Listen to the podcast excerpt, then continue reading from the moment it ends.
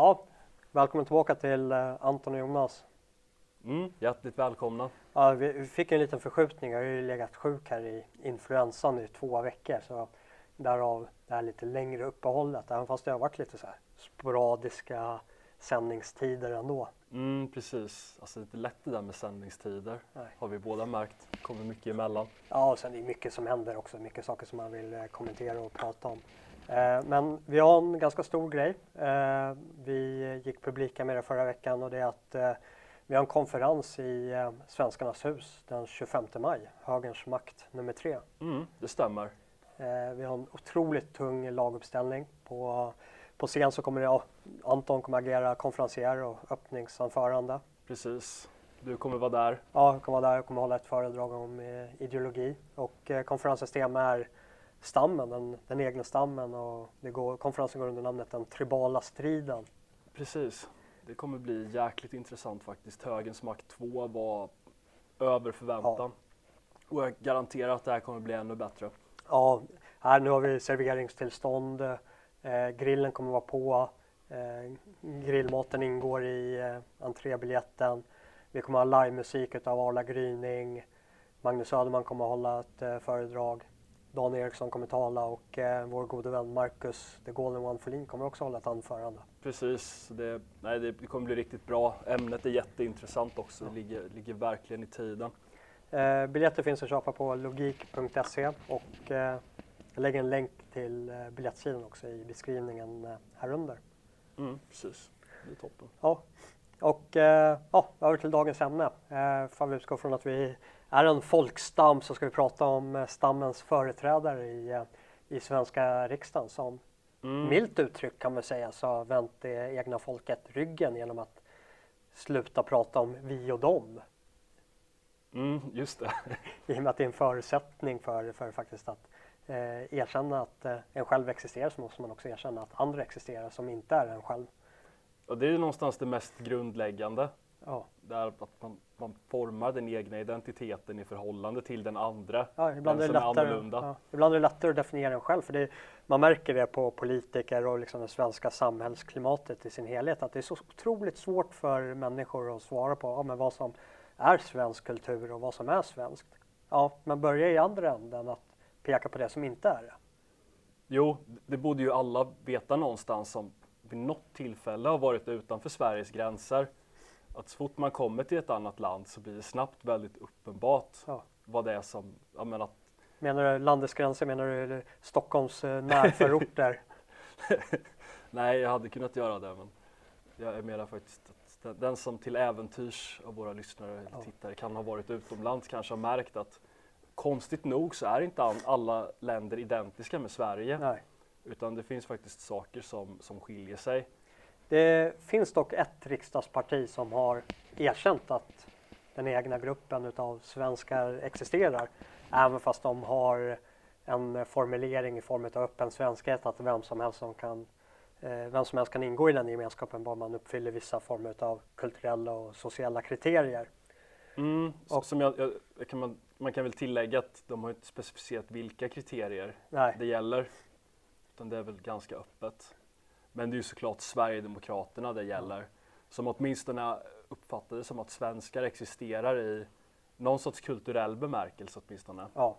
Ja, i allra högsta grad. Och sen de många i partiet, alltså nu får man skilja på, jag tror inte de driver en dold agenda som vissa kritiker gällande. Men det är klart att partiets företrädare är högst medvetna om att etniska svenskar existerar.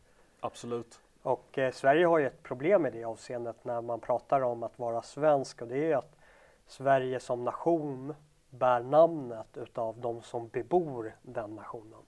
Tar man till exempel ett land som Sydafrika där namnet på landet bara är den geografiska placeringen på kontinenten. Alltså vi är den södra plätten av Afrika.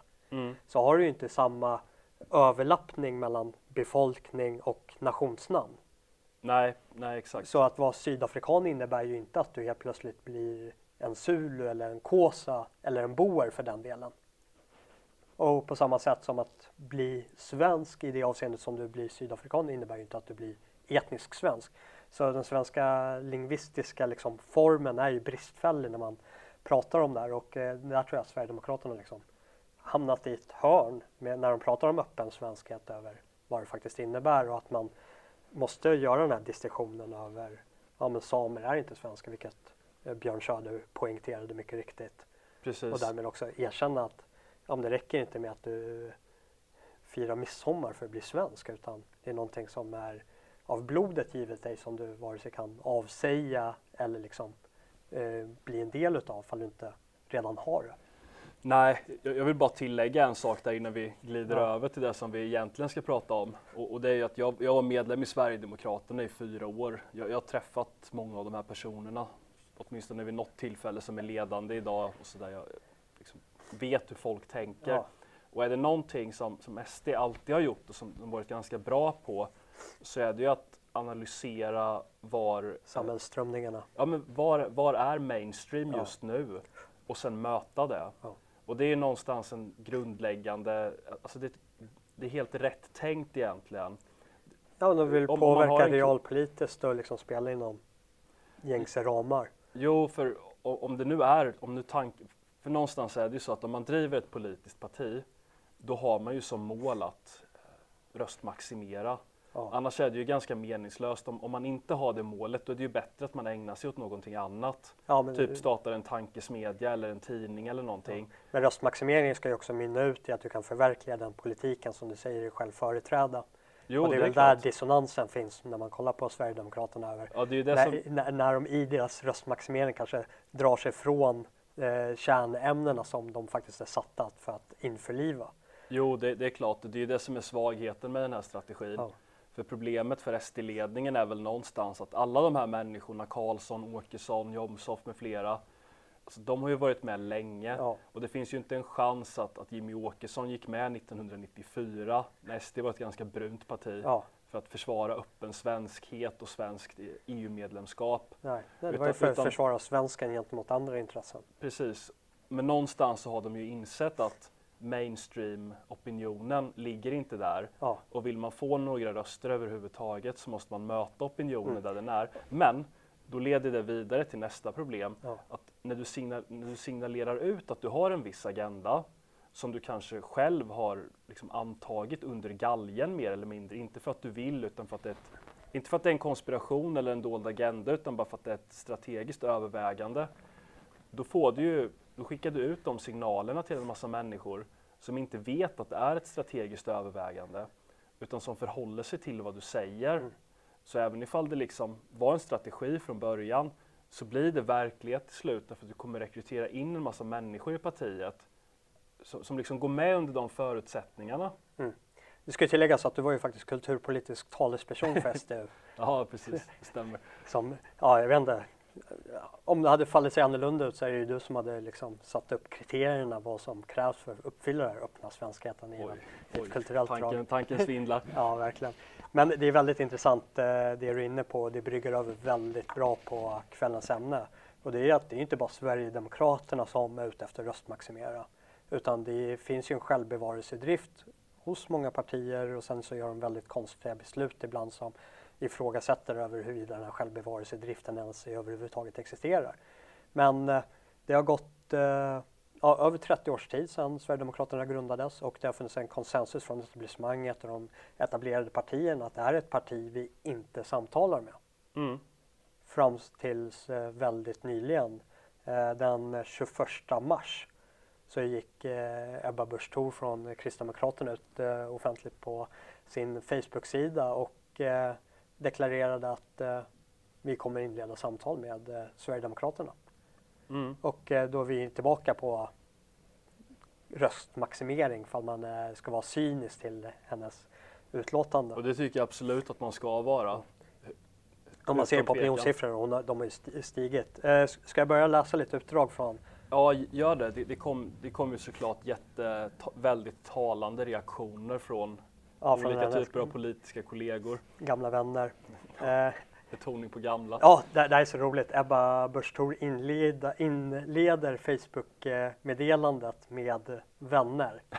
Och hade det här varit Jonas Sjöstedt och Vänsterpartiet så hade det stått kamrater istället. Och jag vet inte, vad hade det stått för det hade varit Mattias Karlsson eller Åkesson? Sverigevänner. Ja, Sverigevänner. Ja, det är en liten parentes. Hon inleder med att det här blir ett långt inlägg, vilket ja, det kanske är långt. Jag tycker det är rimlig storlek för man vill klargöra någonting och minimera risk för missförstånd. Och hon tar i alla fall avstånd från det realpolitiska planet över att vi gick till val med ambitionen av en alliansregering. Vi hade en ambition över att stänga ute Sverigedemokraterna på grund av att våra värdegrunder inte är förenliga.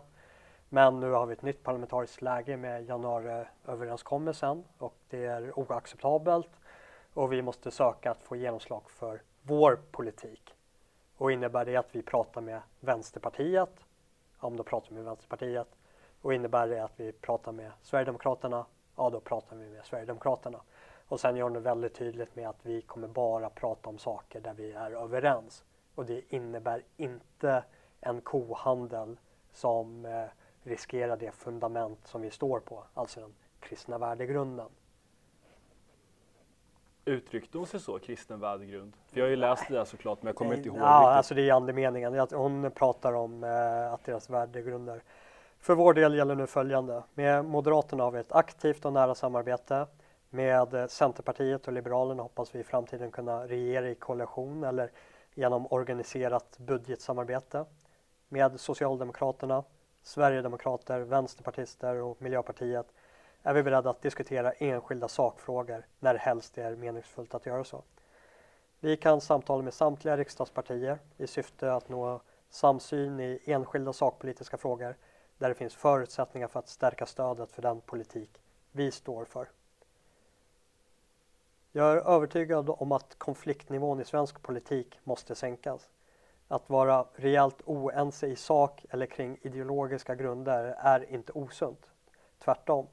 Men att inte kunna erkänna och bejaka att vi i vissa frågor faktiskt tycker lika är djupt problematiskt. Det förhållningssättet slår tillbaka på oss själva eftersom vi därmed frivilligt avstår från möjliga politiska segrar.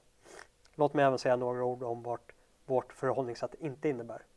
Vi inrättar oss inte i något nytt block och vi kommer inte att acceptera kompromisser som strider mot våra kristdemokratiska grundvärderingar. Så det är väl där liksom att man visar tydligt att vi tänker inte för att få igenom, ja, vad kan man tänka sig för exempel att ja, men Sverigedemokrater och Kristdemokrater kanske har en gemensam syn på hur äldreomsorgen eller sjukvården ska skötas. Och är det så att de hittar någon dissonans där så kommer Kristdemokraterna inte att göra avkall på en generös flyktingpolitik bara för att få gehör för en bättre äldreomsorg som är i linje med Sverigedemokraternas. Det är väl så man ska tolka det. Och så avslutar de med att och eftersom vi är trygga och djupt rotade i våra egna värderingar har vi inga skäl att frukta andras, även om vi må ogilla det. Vi vet var kristdemokratins gränser går och vi kommer aldrig att överträda dem. Nej, tydligen inte. Nej. Och innan det här skrevs så var ju att aldrig överträda kristdemokratiska värderingar att inte ens samtala med rasister eller nyfascister eller vilket epitet man än sätter på. Så man ser ju redan där att diskursen förändras över vad som är acceptabelt och det man säger är bara förevändningar för liksom att moralisera sitt egna agerande. Ja, och vad är ens kristdemokratiska värderingar i Sverige? Ja, jag menar att alltså kristdemokratin kommer ju vad jag vet från Tyskland ursprungligen. Ja. Och där finns det en ganska grundad, alltså den är grundad i ett ganska utvecklat filosofiskt system som heter personalism. Som inte på något sätt är mitt expertområde eller något jag kan mycket om.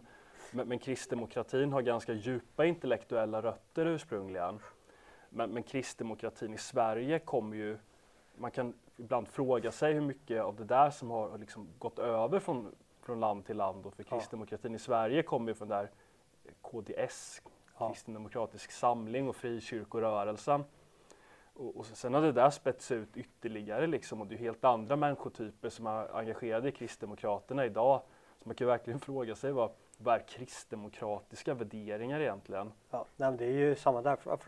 Frågar du liksom Sverigedemokrat vad är de värderingar som vårt parti står för? Ja, men det måste ju vara i korrelation med röstmaximeringen, vilket det är. Så det är ingenting som, de här värderingarna är inte skrivna någonting i sten, och det Ebba Busch Thor säger är att bara för att vi är beredda att samtala med dem så innebär det inte att vi kommer se ett framtida nationalkonservativt block bestående av kristdemokrater, sverigedemokrater och moderater. Men det anser jag är, ja, det är orimligt att skriva det. Enda anledningen att de skriver det är ju för att det inte ligger i tiden just nu. För det är så pass kontroversiellt att bara säga att man ska samtala med Sverigedemokraterna, så det är helt otänkbart att gå ut och säga att man kan tänka sig en framtida regeringskorrelation med dem. Men om underlaget är så kommer också Kristdemokraterna att följa efter och närma sig Sverigedemokraterna i det avseendet också. Det är min övertygelse. Jo, precis. Jag kan absolut tänka mig det i en nära framtid faktiskt. Men samtidigt är det ju, en gamble liksom. Ja. Och det finns ju inga, det är svårt att komma fram till några riktiga liksom, motsvarande naturlagar inom politiken. Jag är väldigt inspirerad av en tänkare som heter James Burnham, som skrev en bok som heter The Machiavellians, Defending Freedoms. Och han skriver där om att kärnan i politiken är att det är en maktkamp i första hand. Att det handlar inte så mycket om hur en viss typ av politik ska se ut, utan det handlar om vem som ska bestämma över politiken. Det är liksom första steget här, vem ska bestämma, och sen kan man ta andra frågor i efterhand. Och det borde ju liksom implicera att liksom kärnan i politiken är den här maktmaximeringen. Precis som den första principen på en marknad i ett ekonomiskt hänseende borde vara att man vill maximera sin vinst och tjäna så mycket pengar som möjligt. Men samtidigt har vi sett exempel på det inom politiken, att det finns helt andra drivkrafter som mindre har att göra med maximering av makt och mer på hur enskilda företrädare ser på sig själva, vilka typer av värderingar de har, med deras självidentifikation helt enkelt. Men ta en person som Jan Björklund till exempel, Liberalernas numera avgående partiledare som lämnar sitt parti i totalt kaos med fallande opinionssiffror. Han har ju motiverat sitt motstånd mot att samarbeta med SD med att han har lovat sina adopterade barn att han aldrig skulle gå med på något sånt. Det är ju liksom, då har man ju bara kastat all rationalitet över bord. Det syns ju också i opinionssiffrorna när det kommer till hans parti. Jag tänkte först att vi skulle ta Stefan Löfven, men nu är du inne på Jan Björklund. Ska vi ta Jan Björklunds spontana reaktioner på Ebba Busch Thors stora svek? Alltså jag vet inte hur Centerpartiet och liberaler klarar av att se sig själva i spegeln. Alltså av alla socialliberaler som kollar på det här. Alltså, vet hut. Ja, verkligen. Alltså, hur står ni ut med själva? Det är svårt. Ja, jag vet inte. Jag kan inte ens föreställa mig faktiskt. Nej. Jan Björklund säger så här: SD är ett högernationalistiskt parti som är skapat ur den svenska nynazismen. Sorgligt att KD öppnar för förhandlingar, sannolikt första steget mot det konservativa block som SD drömmer om. Och ja, det har man inte helt fel i, att faktiskt att inleda samtal är ett första steg mot någonting. Precis. Ett samtal är bara ett samtal för att inte leder någonstans. Alltså man samtalar ju det är ett medel för ett mål, och målet som Ebba Busch Thor säger är för att det ska kunna få genomslag för kristdemokratisk politik när det korrelerar med sverigedemokratisk politik. Och då har det ju inte bara ett samtal, utan det har ju en grogrund för ett framtida samarbete, och ett framtida samarbete är också en grogrund för en framtida konservativt block. Precis. Jag kommer att tänka på, jag var ju besökt AFS-konferensen i Köpenhamn häromhelgen. Ja. Och då hörde jag Gustav Kasselstrand prata om nyttan av ett EU-mandat. Ja. För till skillnad från Sverigedemokraterna nu, som har bytt fot i den här frågan och numera vill stanna kvar inom unionen, och nu försöker de kanske övertyga sig själva och definitivt väljarna om att man ska kunna reformera EU från insidan. Ja. Men så mycket kan jag säga att EU är inte gjort för att man ska kunna reformera det från insidan. Att det går inte, utan det är inte så systemet är uppbyggt överhuvudtaget. Och att komma där med att SD med sina 2 mandat av den väldigt lilla andel mandat som Sverige har, och den lilla andel makt som och sen, parlamentet har. SD har den här bilden över att hela tiden vilja vara anständig också. Och då söker de sig till samarbetspartner som utav etablissemanget är korser. Så de kommer ju inte ens föra dialog med de parter som faktiskt skulle kunna eventuellt slita sönder EU från insidan eller reformera det. Alltså om man tänker sig Nature for Arts, eller de skulle definitivt inte kunna tänka sig samarbete med Fidesz som också har, alltså Ungerns regeringsparti som också har den ambitionen av att vara kvar i EU och verka som en liksom sund konservativ kraft inom liksom ramens verk. Fast vad det gäller Ungern, de är ju kvar för att de vill ha bidragen. Ja, för det är inte vad de säger. De säger ju att de är kvar för att de tror på vad kanske den Europeiska unionen sa sig vara när det utvecklades och de själva gick med. Men det är klart att de är netto. Jag måste säga att jag tvivlar på alla sådana där förklaringar. Ja. Man är ju med av helt andra anledningar. Länder som Ungern och Polen, de tar ju emot stora bidrag, mycket mer. Tror att snarare så att vi kanske får se att de lämnar då, om det är så att EU-etablissemanget, för de har ju förtal på att strypa de här bidragen fall inte Polen och Ungern blir mer utav liksom rättsstater. Jag tror det är med ordet de används utav. Ja, vad finns det då för incitament att vara kvar? Att för alla de här gamla östländerna, de har ju mottagit enorma bidrag under årens lopp för att bygga upp infrastruktur. De börjar ju faktiskt få en ekonomi som är ganska resonlig, som kan säkert stå på mer självständiga ben med självständiga handelsavtal. De har mycket bättre förutsättningar nu än vad de hade för några årtionden sedan i alla fall. Men låt mig bara säga vad som är liksom nyttan av ett EU-mandat i dagsläget, eller vad som skulle kunna vara nyttan av ett riksdagsmandat i dagsläget. Och det är att använda det som en plattform för opinionsbildning. Ja.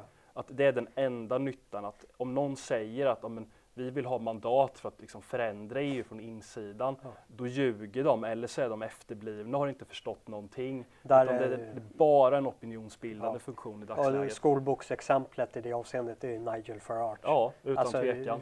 Det finns ingen större politiker på den nivån som har verkat opinionsbildande.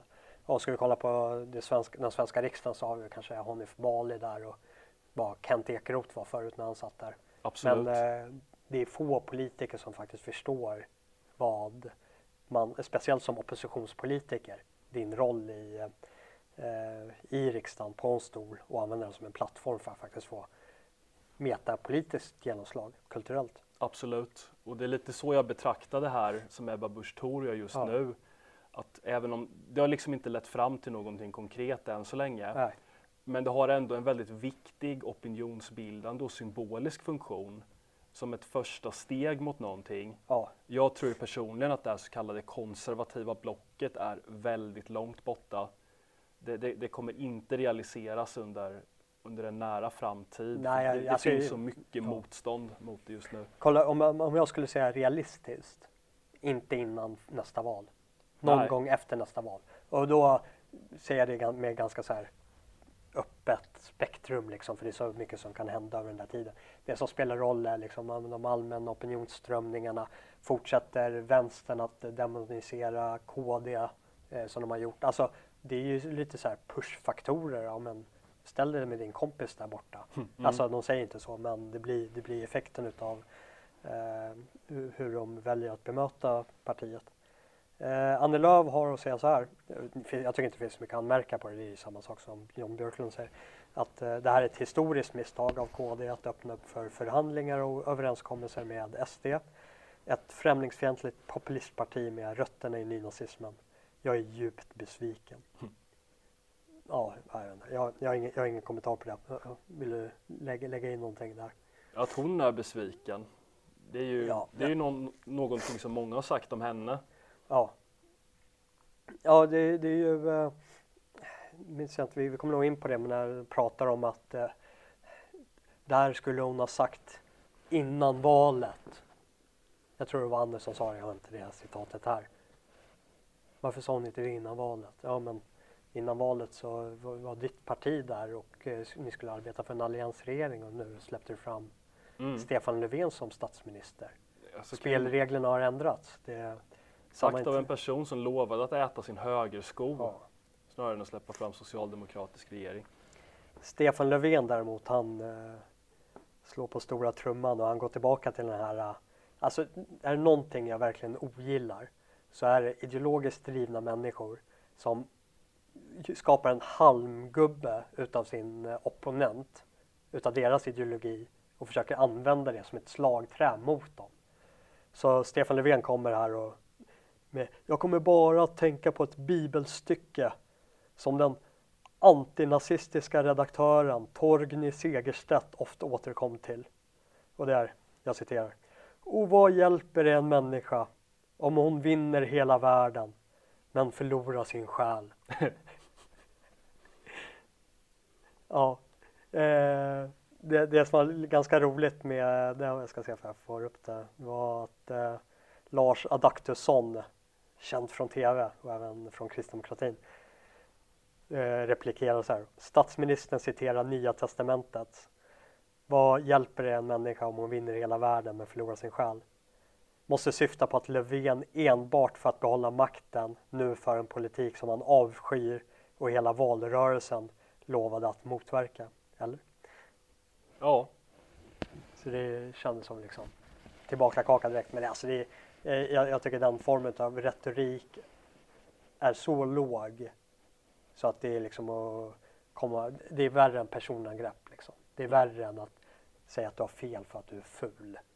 Med att komma med Bibeln mot, alltså när han visar Stefan, vad bryr han sig om kristna värderingar? Varför jävla hög häst han sätter sig på och ska komma och predika för Ebba Busch Thor över att hon kommer förlora sin själ för att hon samarbetar med ett parti som vill Sveriges väl på de punkter där de faktiskt är överens. Jo, de har ju inte inlett något samarbete än, utan det handlar ju bara om att förhandla i enskilda frågor. Men jag tror att det kan vara lite intressant att titta på grunden till det här. Ja. För grunden till det här är ju, alltså det är ju de senaste årens migration. Och sen framförallt då den så kallade, detta är ju efterdyningarna av flyktingkrisen 2015 och 2016. Ja. Och det faktum att vi fortfarande har, alldeles oavsett vad folk säger, vi har fortfarande väldigt höga migrationsnivåer till Sverige. Mm. För det har ju inte varit tal om någon egentlig åtstramning egentligen. Nej, det enda som har ändrats från den så kallade flyktingkrisen 2015 och idag, det är ju hur vi pratar om det. Ja. Det är liksom, folk var upprörda då, och därför var det en kris. Folk är inte upprörda över idag på grund av att medieetablissemanget har liksom lyckats styra undan opinionen från det. Men själva sakförhållandet är ju exakt detsamma. Rent materiellt, hur det ser ut ute i kommunerna med kostnader, med material, med liksom människor som ska hantera alla de här nyanlända. Det vi har gjort är fortfarande en kris. Vi har bordlagt verklighetens konsekvenser för den politik vi för på framtiden. Mm. Istället för att lyssna på den här krisen och liksom den paniken som många människor kände och lösa situationen vi befinner oss i, så gör man kosmetiska ändringar som gör att folk lugnar ner sig och tror att det är lugnt. Och sen fortsätter bedriva exakt samma politik som föranledde krisen. Precis, men det man däremot har kunnat se, för inte ens i Sverige kan ju någonting sånt här bara passera förbi utan någon typ av konsekvenser. Nej. Och en av konsekvenserna vi har sett och som vi ser nu, det är ju en splittring inom borgerligheten. Ja. För det är min uppfattning att det som har liksom slagit den här kilen genom borgerligheten, som såg ut som ett väldigt stabilt samarbete under väldigt lång tid, det är ju migrationen helt klart, och hur man ska förhålla sig till migrationen. Om man vill liksom se någon form av restriktion, eller om man bara vill liksom köra på i det här kaoset. Ja. Och då har ju Liberalerna och Centerpartiet väldigt tydligt markerat att det absolut viktigaste för dem, det är ju fortsatt hög migration. Och Socialdemokraterna har också markerat att det är fortsatt viktiga för dem, det är fortsatt hög migration. Och därför har de här till synes oförenliga krafterna gått samman nu. Men KD och Moderaterna är inte riktigt med på det tåget. Nej. Men däremot så har de inte riktigt hoppat på ett annat tåg. För då kan man ju tycka att om det liksom har kunnat bli ett block mellan liberaler, centerpartister, socialdemokrater och vänsterpartister, då borde det ju ha kunnat bli ett konservativt block. Ja. Men alltså jag tror effekten av det blir det. För möter du en fiende som är större och starkare än dig själv, då kan omständigheterna välja dina vänner snarare än att du väljer vännerna själv. Alltså om du slåss för att överleva, men då tar du det du får. Och det är det omaka paret vi har i kristdemokrater och sverigedemokrater. Och sen så tycker jag liksom rent personlighets... Alltså estetiskt, får man kolla vad det är för väljarbas båda har, så ligger de faktiskt ganska nära varandra. Absolut, det är de som ligger mest nära varandra. Oh. Det är ju mer moderater än någonting annat som går till Sverigedemokraterna. Oh. Gustaf Fridolin uttryckte sig också. Ska vi höra vad han hade att säga? Jag, av någon anledning så markerade jag faktiskt hela hans inlägg. Det här skedde ju 21 mars. Vi hade ju planerat att göra det direkt efter, men jag vart ju sjuk där. Så det är gamla markeringar. Och jag tror jag markerade hela, för jag tyckte att hela var värt att läsa. Vilket, det är ganska ovanligt när Gustaf Fridolin yttrar sig, att man tar behållning av hela stycket. Det är så här få gånger man öppnar en kursbok och bara kör gula pennan överallt för att det är så jävla bra. Ja, ja. Det är väl Burnham i ditt fall liksom. Ja, ja. Carl Schmitt i ditt kanske? Ja, kanske. Det är bara en gul bok av överstrykningspennan. Gustaf Fridolin, 21 mars på Facebook. Att förhandla med SD kan ge makt, men det kommer till ett högt pris. Vi ser runt om i Europa vad som händer när ett sådant parti får inflytande. Hur demokratin attackeras och människor ställs mot varandra. SD applåderar idag. Vilket stämmer, Jimmy Åkesson var den enda partiledaren som gick ut och var positivt inställd till Ebba Busch Thor. SD applåderar idag. Vi som tror på ett annat Sverige sörjer att vi har förlorat KD bland våra vänner. Alltså, det är djupt. Och sen vet jag inte när någonsin i modern eller politisk svensk historia där Miljöpartiet och Kristdemokraterna liksom varit vänner? Ja, kallat sig vänner. Ja, det får vara osagt. Ja. Det har de väl aldrig varit. Så fortsätter vi. Och så jobbar vi vidare mot rasism och mot de klyftor som skapar grogrund för de idéer där SD kan växa. Skrev för övrigt detta om varför samarbete med SD är omöjligt i en artikel i december. Läs gärna. Och så är det ett citat här från artikeln. SD är inte ett parti som andra. Historien är inte ointressant. Det är ingen liten pikant detalj att Sveriges tredje största parti grundades av människor ur vitmaktrörelsen och en veteran från Hitlers krigsdivisioner. Det är allvarligt, särskilt som partiet också idag ständigt avslöjas rymma nynazister och andra högerextrema. Men alltså det är ju inte ens sant. Nej, det stämmer inte. Nej, vi hade ju faktiskt inte för så länge sedan SDs första partiledare som berättade om partiets historia, de kritiska första åren. Anders Klarström, aktuell med sin nya bok Prima Victoria, när han går igenom partiets grundande och dess tidiga historia. Och det grundades inte utav veteraner från Hitlers krigsdivisioner. Nej, det var väl någon äldre herre som var med på ett par möten. Ja. Men han hade väl ingen liksom ledande funktion eller någonting. Nej, det var ett öppet möte där en äldre herre satt i publiken. Och det var vid ett tillfälle också, tror jag. Ja, ja. Och det blir fullständigt groteskt att komma med den typen av lögner. Men det är väl man kan vänta sig från Fridolin. Ja, det är verkligen. Och sen att media inte synar det och ifrågasätter det.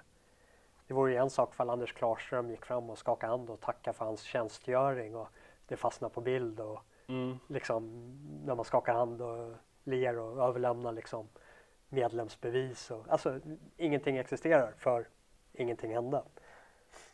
Och det är dessutom en delad historia med Kristdemokraterna som också när det partiet grundades hade gamla SS-veteraner i leden. Är det så? Ja. Det visste jag faktiskt inte. Alltså, jag har det i bakhuvudet så Om inte annars får ni bara placera mig i samma kategori av fake news som Fridolin här i det här avseendet. Men jag har i bakhuvudet över att det fanns en del högermän i KDs tidiga år. Ni får rätta mig om jag har fel.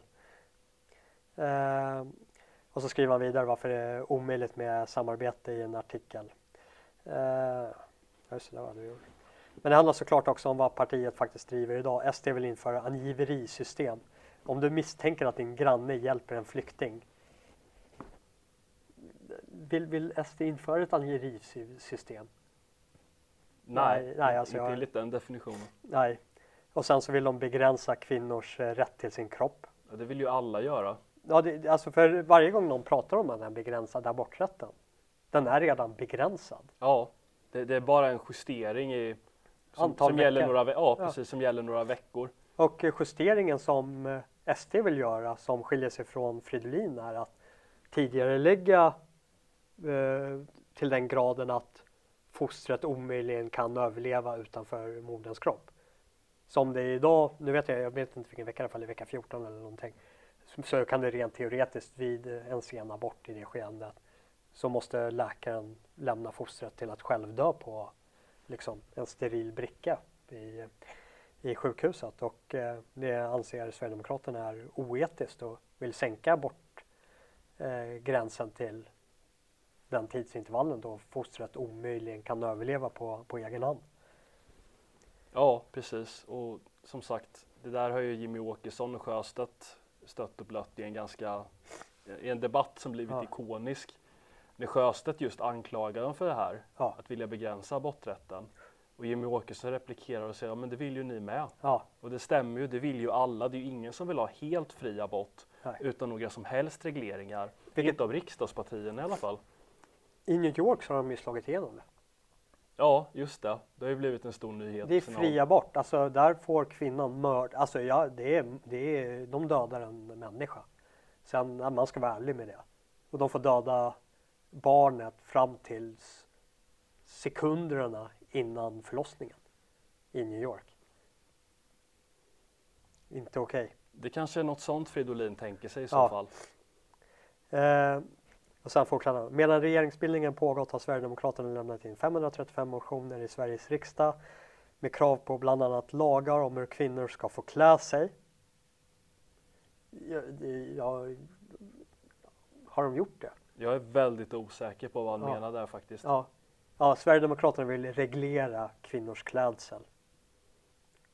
Och det är i alla fall kanske burkaförbud. Ja, burkaförbud. Kanske inte tillåta vänsterpartister gå in i riksdagen med massa t-shirts med tryck. Eller så här anständighetsklädsel för tjänstemän. Alltså ja, jag står bakom det. Och sen så vill de ytterligare att genusmedveten verksamhet i förskolan ska förbjudas. Det är jag benägen att hålla med Sverigedemokraterna om. Och att familjesmycken som flyktingar lyckas få med sig från kriget ska kunna beslagtas av svenska staten vid gränsen. Ja, så det är så höga växlar. Jag ska se här. Ja, så fortsätter han i samma anda och avslutar med att det här är samma grundläggande delar av demokratin som är under hot om Sverigedemokraterna får makt. I valrörelsen skämtade partiledaren om att lägga ner en radiokanal han inte gillade.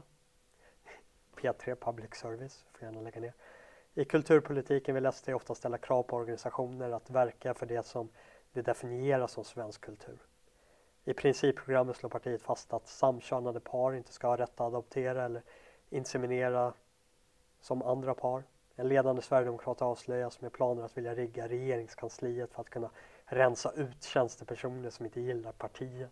Alltså jag vet inte vad han får allt ifrån. Så Sverigedemokraterna vill rigga regeringskansliet för att rensa ut tjänstepersonal som inte gillar Sverigedemokraterna. Jag gillar ju idén. Alltså jag skulle inte gå till, jag skulle sparka alla tjänstemän och sen göra en ny rekryteringsprocess så slipper man där. Men likt public service så är regeringskansliet statstjänstemän på såväl kommunal, landsting och riksnivå är vänsterorienterade människor och statstjänstemän ska vara opolitiska. De är inte opolitiska utan de bedriver subversiv verksamhet när det kommer till högerpolitik. Vi såg hela UD som hotade att gå i strejk ifall Sverigedemokraterna skulle få politiskt inflytande som regeringsunderlag. Jo, precis. Man kan ju bara nämna det att alltså, väldigt mycket av de problem som Donald Trump har haft sedan han blev vald till president, det har ju haft att göra med det som kallas för den djupa staten. Ja. Och som kanske låter liksom, lite så här hemligt och frimuraktigt men som egentligen bara beskriver att alltså, bortom politikerna så finns det en både i Sverige och i USA och i alla andra västländer så finns det enorma byråkratier med tjänstemän, som har väldigt, väldigt mycket makt. Och det är långt ifrån alla de här tjänstemännen som försvinner när det blir ett regeringsbyte. Ja. Utan de flesta som sitter kvar, de sitter kvar. Och vi har sett det nu med Trump att mycket av de svårigheterna han har haft, det har ju berott på att man har obstruerat på varje möjlig nivå. Ja.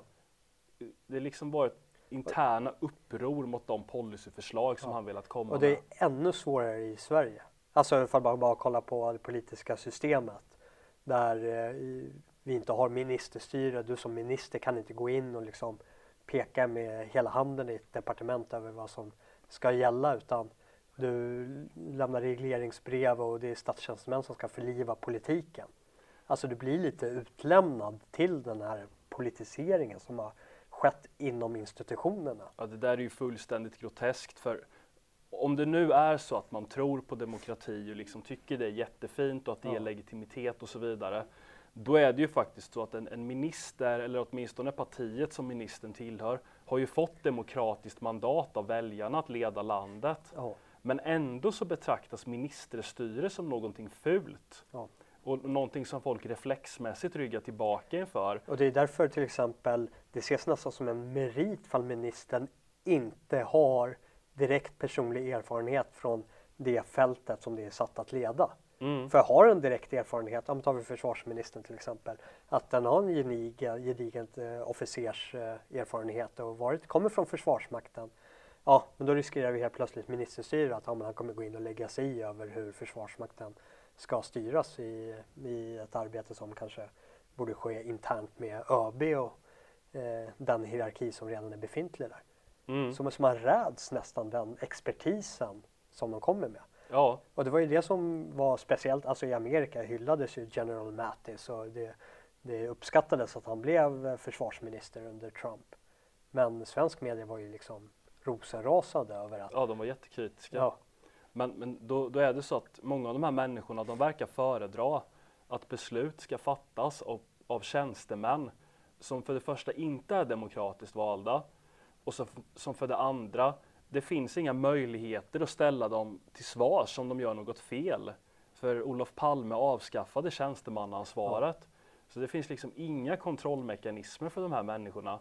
Men det skulle alltså vara bättre då att de här människorna får styra än att en minister som åtminstone någonstans har någon sorts demokratisk legitimitet i meningen att folk uppenbarligen då har röstat på partiet som denne tillhör. Ja. Så det där är ju, liksom, om man bara tänker ett framtida scenario där det faktiskt skulle bildas ett konservativt block eller där faktiskt SD skulle ingå i någon sorts regeringsbildning, så kommer det förmodligen bli så att de kommer få jättestora svårigheter på tjänstemannanivå på grund av att på alla möjliga, på departementen, i olika typer av organisationer inom staten, så kommer man obstruera mot precis allt och man kommer motarbeta dem så mycket man bara kan.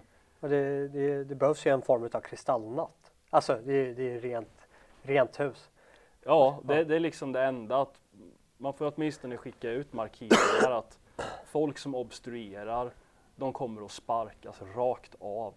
Och sen finns det faktiskt väldigt mycket som bara borde läggas ner utan tvekan. Exempelvis public service. Ja. Och sen kommer statsvetare att gå ut och försvara Jimmy Åkesson när han infört det här. Att på bekostnad av lagen så har han räddat lagen. Och ordningen är säkerställd. Och nu kan vi bedriva en Sverigevänlig politik. Sen är det ju så här att, alltså, jag skulle ju tro, nu spekulerar jag bara, men nu är det så att de flesta människor är ju opportunister i någon mening. I synnerhet väldigt karriärdrivna personer som man hittar bland akademiker. Att om det är så här att man går ut med nya direktiv att om du vill göra karriär, då ska du vara konservativ och nationalist. Ja, men då kommer du helt plötsligt få se jävligt många konservativa nationalister. Du har en väldigt, väldigt smärtsam överlappningsperiod där. Det kan det absolut bli. När det står och vacklar. Fridolin avslutar igen så här med en rejäl känga till sina gamla vänner i Kristdemokraterna, som han uttryckte det. Att de har förlorat den här vänskapen.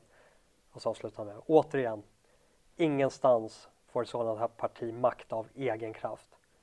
Det får det bara om demokratiska partier till höger ger om det. Alltså en känga mot Kristdemokraterna att nu ger de Sverigedemokraterna makt. Och så här ser det ut i historien. Och så ser det ut runt om i Europa. Och det är väl egentligen det enda glädjen att vi börjar normalisera det här landet lite över att vi närmar oss en normalbild över hur det ser ut i Europa. I våra grannländer att man faktiskt för samtal, konstruktiv dialog och inleder politiska förhandlingar med oppositionspartier. Mm. Respekterar ordningen. Precis, och det är väl någonstans vad det handlar om i dagsläget. Just opinionsbildning och normalisering. Ja. Det kommer ju ta tid innan det här leder fram till några konkreta resultat. För det är väldigt intressant och alltså, det tåls att påpekas igen att Sverigedemokraterna har existerat sedan 80-talet.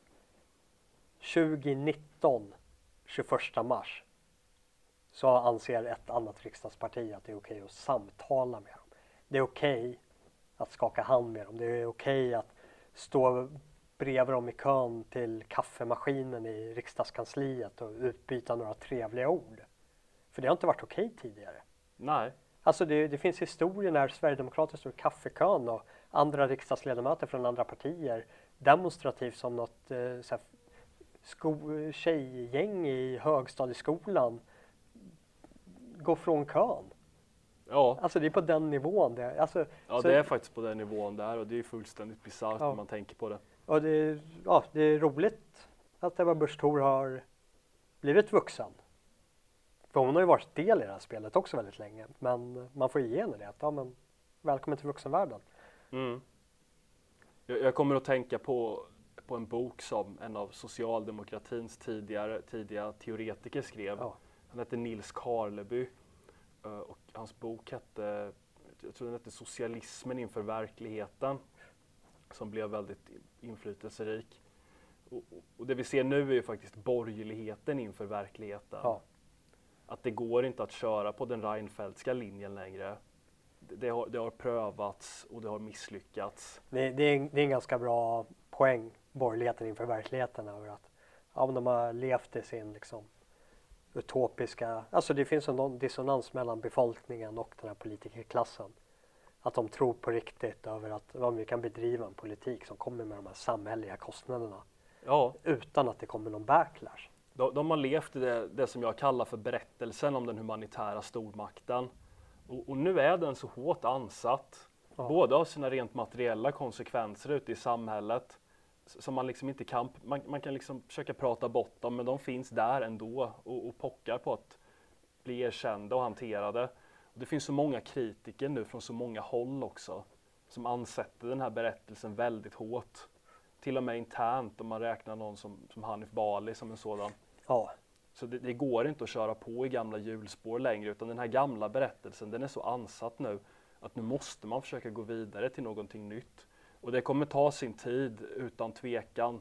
Det kommer, som jag sa innan, det kommer ta lång tid innan det visar sig några konkreta resultat. Ja. Men så måste man ändå komma ihåg att mellan väldigt stora handlingar och omvälvningar så finns det alltid en mängd mikroprocesser som man kanske inte alltid dokumenterar eller tänker på men som är anledningen till att vi kan få de här stora omvälvningarna överhuvudtaget. Ja, det är verkligen. Och sist ut på listan är ju då Ulf Kristersson. Han är den enda som väntade en dag. Han hade väl tid för att reflektera. Du vet vem Henrik Jönsson är. Ja. Ja, han skrev en rolig kommentar om det. Han gjorde jämförelsen över att Ulf Kristersson är som Jan Björklund är till Annie Lööf, säger Ulf Kristersson till Ebba Busch Thor. Alltså den här lilla efterblivna lillebrorsan som bara följer efter. Ulf Kristersson skriver så här på Facebook 22 mars. Vi moderater kan samtala med alla partier, men vi bildar inga nya block. Så han går alltså i Ebba Busch Thors fotspår i det här avseendet. Vi ska inte ha några påhittade samtalsförbud med demokratiskt valda politiker i svenska politiska församlingar. Alltså, jag blir uppriktigt förbannad när han säger så här. För han har suttit i det här partiet i många års tid. Alltså i flera årtionden. Han var hela hans liv. Ja, han var med under Reinfeldt-tiden. Och han skriver, vi ska inte ha några påhittade samtalsförbud med demokratiskt valda politiker i svenska politiska församlingar. Han har uppmanat till det under hela sin politiska karriär. På såväl kommunal som på riksdagsnivå. Att Sverigedemokraterna, vi kan inte samtala med dem på grund av påhittade anledningar. Han fortsätter i alla fall. Där har Ebba Busch Thor helt rätt. Vi ska agera schysst och respektfullt mot alla. Mot såväl partivänner som meningsmotståndare. Alltså det är bra att han säger det. Ja, verkligen. Och jag hoppas verkligen att han lever upp till det här och menar det han säger. Ja, då ska han upp i plenisalen och han ska be om ursäkt. Han ska be om ursäkt för att han inte har respekterat sina meningsmotståndare under en väldigt lång tid. Mm. Han ska be om ursäkt för sin företrädare Fredrik Reinfeldt, hur han behandlade människor i oppositionen. Hur han kallade det ursvenska för bara barbariet och all utveckling har kommit utifrån. Precis. Det här är bara ord. Han måste faktiskt också leva upp till det här han säger och han bör be om ursäkt för sitt tidigare agerande och sitt tidigare utlåtande. I riksdagen pratar vi om politiska sakfrågor för att få igenom vår politik med alla partier inom ramen för utskottens arbete. Liksom i parlamentariska utredningar och beredningar. Ibland tycker Sverigedemokraterna som borgerliga partier i enskilda sakfrågor. Bra, då ska vi också rösta likadant. I andra sakfrågor tycker Sverigedemokraterna som Socialdemokraterna eller till och med som Vänsterpartiet och då röstar det lika. Det är så demokratin fungerar. Ja, insiktsfullt har det. Men med detta sagt, Moderaterna kommer inte bli en del av något nytt nationalkonservativt block i svensk politik eller bilda regering med Sverigedemokraterna. Men vi kommer alltid att respektera alla väljare och alla demokratiskt valda partier, både före valdagen och efter. Ja, bra sagt. Ja, verkligen. Men vi ska sy ihop säcken här lite. Hur stor milstolpe är det? För det har gått alltså 30 års tid. Ja, det har gått otroligt lång tid. Ja, där man inte har fått kunna prata med Sverigedemokraterna vare sig. Alltså inte alls privat. Alltså, det är knappt så att man har kunnat säga hej till sådana människor. Man har uteslutit dem från fackförbund och fått sparken från arbeten. Du har inte fått hyra kommunala anläggningar som är till för befolkningen för att kunna hålla sina möten. Vi pratade ju om det på vägen hit, att Moderaterna, en Heberlein, inte fick hyra folkets bio. Ja. Var det va? Och, det är liksom, man har trakasserat Sverigedemokrater på alla nivåer. Ja. Men jag kan bara tänka grovt sett två anledningar. Och det första är ju att invandringens eller migrationens konsekvenser har blivit så stora nu. Att det rent materiellt har blivit så massivt att det inte går att sopa under mattan längre hur som helst. Och sen för det andra att det har utvecklats en sån apparat av kritiker från alla håll och kanter. Både från mer liksom klassiskt nationellt håll men också mer nya personer av mer borgerligt håll. Liksom. Jag tänker någon som Henrik Jönsson till exempel. Ja. Som har en populär och väldigt väl genomarbetad YouTube-kanal. Den typen av människor, personer som Ann Heberlein, som Hanif Bali, ledarsidorna med Johan Westerholm och liknande. Och personer som från olika håll och kanter ifrågasätter den officiella berättelsen om Sverige och som även i vissa fall, långt ifrån alla, ställer upp andra alternativ också. Hur det skulle kunna vara istället. Och det är liksom långsamma processer som är bisarrt långsamma egentligen. Med tanke på att liksom, svenskar är väldigt snara med att byta ut andra saker. Man byter ju lätt ut sin mobiltelefon när det kommer ut en ny modell. Man byter ut sin partner eller kanske till och med sin familj när det börjar bli tråkigt och man vill ha något nytt och spännande. Men man byter fan inte ut ett parti enkelt utan det tar tid. Ja, det ser man ju framförallt i, jag vet inte om den känslan är starka hos Socialdemokraterna än övriga. Kanske, fullt möjligt. Ja, vad tror du om det här? Vad kommer det leda fram till någonting eller kommer det stanna här? Jag tror att Sverige kommer fortfarande vara Nordens Nordkorea, för att låna Gustav Kassestrands ord. Och som Ebba Busch Thor sa, så gör hon det här för att liksom sänka konfliktnivån i svenska riksdagen och den svenska politiken och det svenska samhället. För Sverige är ett väldigt polariserat samhälle med många starka grupperingar som är i friktion med varandra. Och att inleda samtal är ett sätt att överbrygga friktionsytor.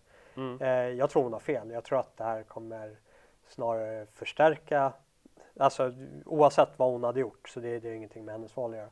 Men vi går mot en mer polarisk framtid. Vi går inte mot en framtid där vi kommer kunna överbrygga våra meningsskiljaktigheter genom samtalet alena. Det här är en del utav det. Jag tror det är en uttryck utav samtiden över hur de demokratiska processerna fungerar. Alltså hon har ett självbevarelsedrift för sitt parti, och det hon säger stämmer över att det finns många frågor där KD och SD tycker lika, och det är helt bisarrt att vi inte kan samtala på de områdena för att få genomslag för den politiken. Så det finns en normaliseringsprocess till SD som vi har sett i våra nordiska grannländer, och de länderna har inte samma polemiska miljö som vi har i Sverige idag. Nej. Men vi kommer ju se en vänster, en socialdemokrati, miljöpartister, liberaler och socialister gå hårdare åt mot KD och kanske M också, för de närmar sig det här också. Och det kommer ju bara förändra den polemiska dynamiken, vilket kommer öka acceptansen för Sverigedemokraterna hos moderatväljarna och KD-väljarna själva, när de själva får vandra samhällets Golgata-vandring över att vara liksom icke-korser. Mm. Det som jag tror är mest intressant är vart går den nya gränsen för samtal. Den har ju förskjutits. Alltså det finns ju fortfarande människor som de inte är beredda att samtala med. Och ska man ta i dess ytterläge, så har det ju, ta nordiska motståndsrörelsen. De kommer ju med största sannolikhet aldrig under sin livstid samtala med människor som befinner sig i den periferin. Men inom den lite mer bredare Sverigevänliga rörelsen som vi är en del utav, alltså opinionsbildare, nyhetsplattformer, vart går den nya gränsdragningen för vad kristdemokratiska företrädare kan tänka sig ställa upp på en intervju? Skulle de vara beredda att ställa upp på en kommentar fall vi ringer dem från våran podd? Alltså sådana saker förskjuts hela tiden, och just nu så är den förskjutningen, innan det här så var ju den glasklar att när du är sverigedemokrat så är det ingen som vi kan föra samtal med. Ja, nu håller ju den på att luckras upp, och så får vi se vart den nya gränsdragningen hamnar. Mm. Det är väl det som är mest intressant i närtid, tror jag. Och sen i förlängningen i framtiden så tror jag att vi kommer få se ett nationalkonservativt block. Inte till det här valet, och sen så det beror på utfallet i röster också. KD kanske kommer kunna växa upp till sig och bli en stark kraft inom borgerligheten på grund av de här utspelen som gör att deras väljare inte går över till Sverigedemokraterna. Mm. Men fortsätter Sverigedemokraterna växa som de har växt i tidigare val och blir ett parti någonstans mellan 20-30%. Ja, det blir svårt att inte ha med dem som ett regeringsunderlag ifall vi vill ha en borgerlig regering. Nej, precis. Det är väl min tagning på det. Ja, jag tror det finns en rimlighet i det faktiskt. Ja, ska vi nöja oss med det? Ja, för den här gången. Ja, för ursäkta en någorlunda snörvlig, men tillräckligt frisk för att deltaga. Vi syns nästa vecka. Ja, ifall ni har några frågor, något ni vill att vi ska ta upp, så lämna en kommentar i YouTube-kommentarsfältet. Ha det bra.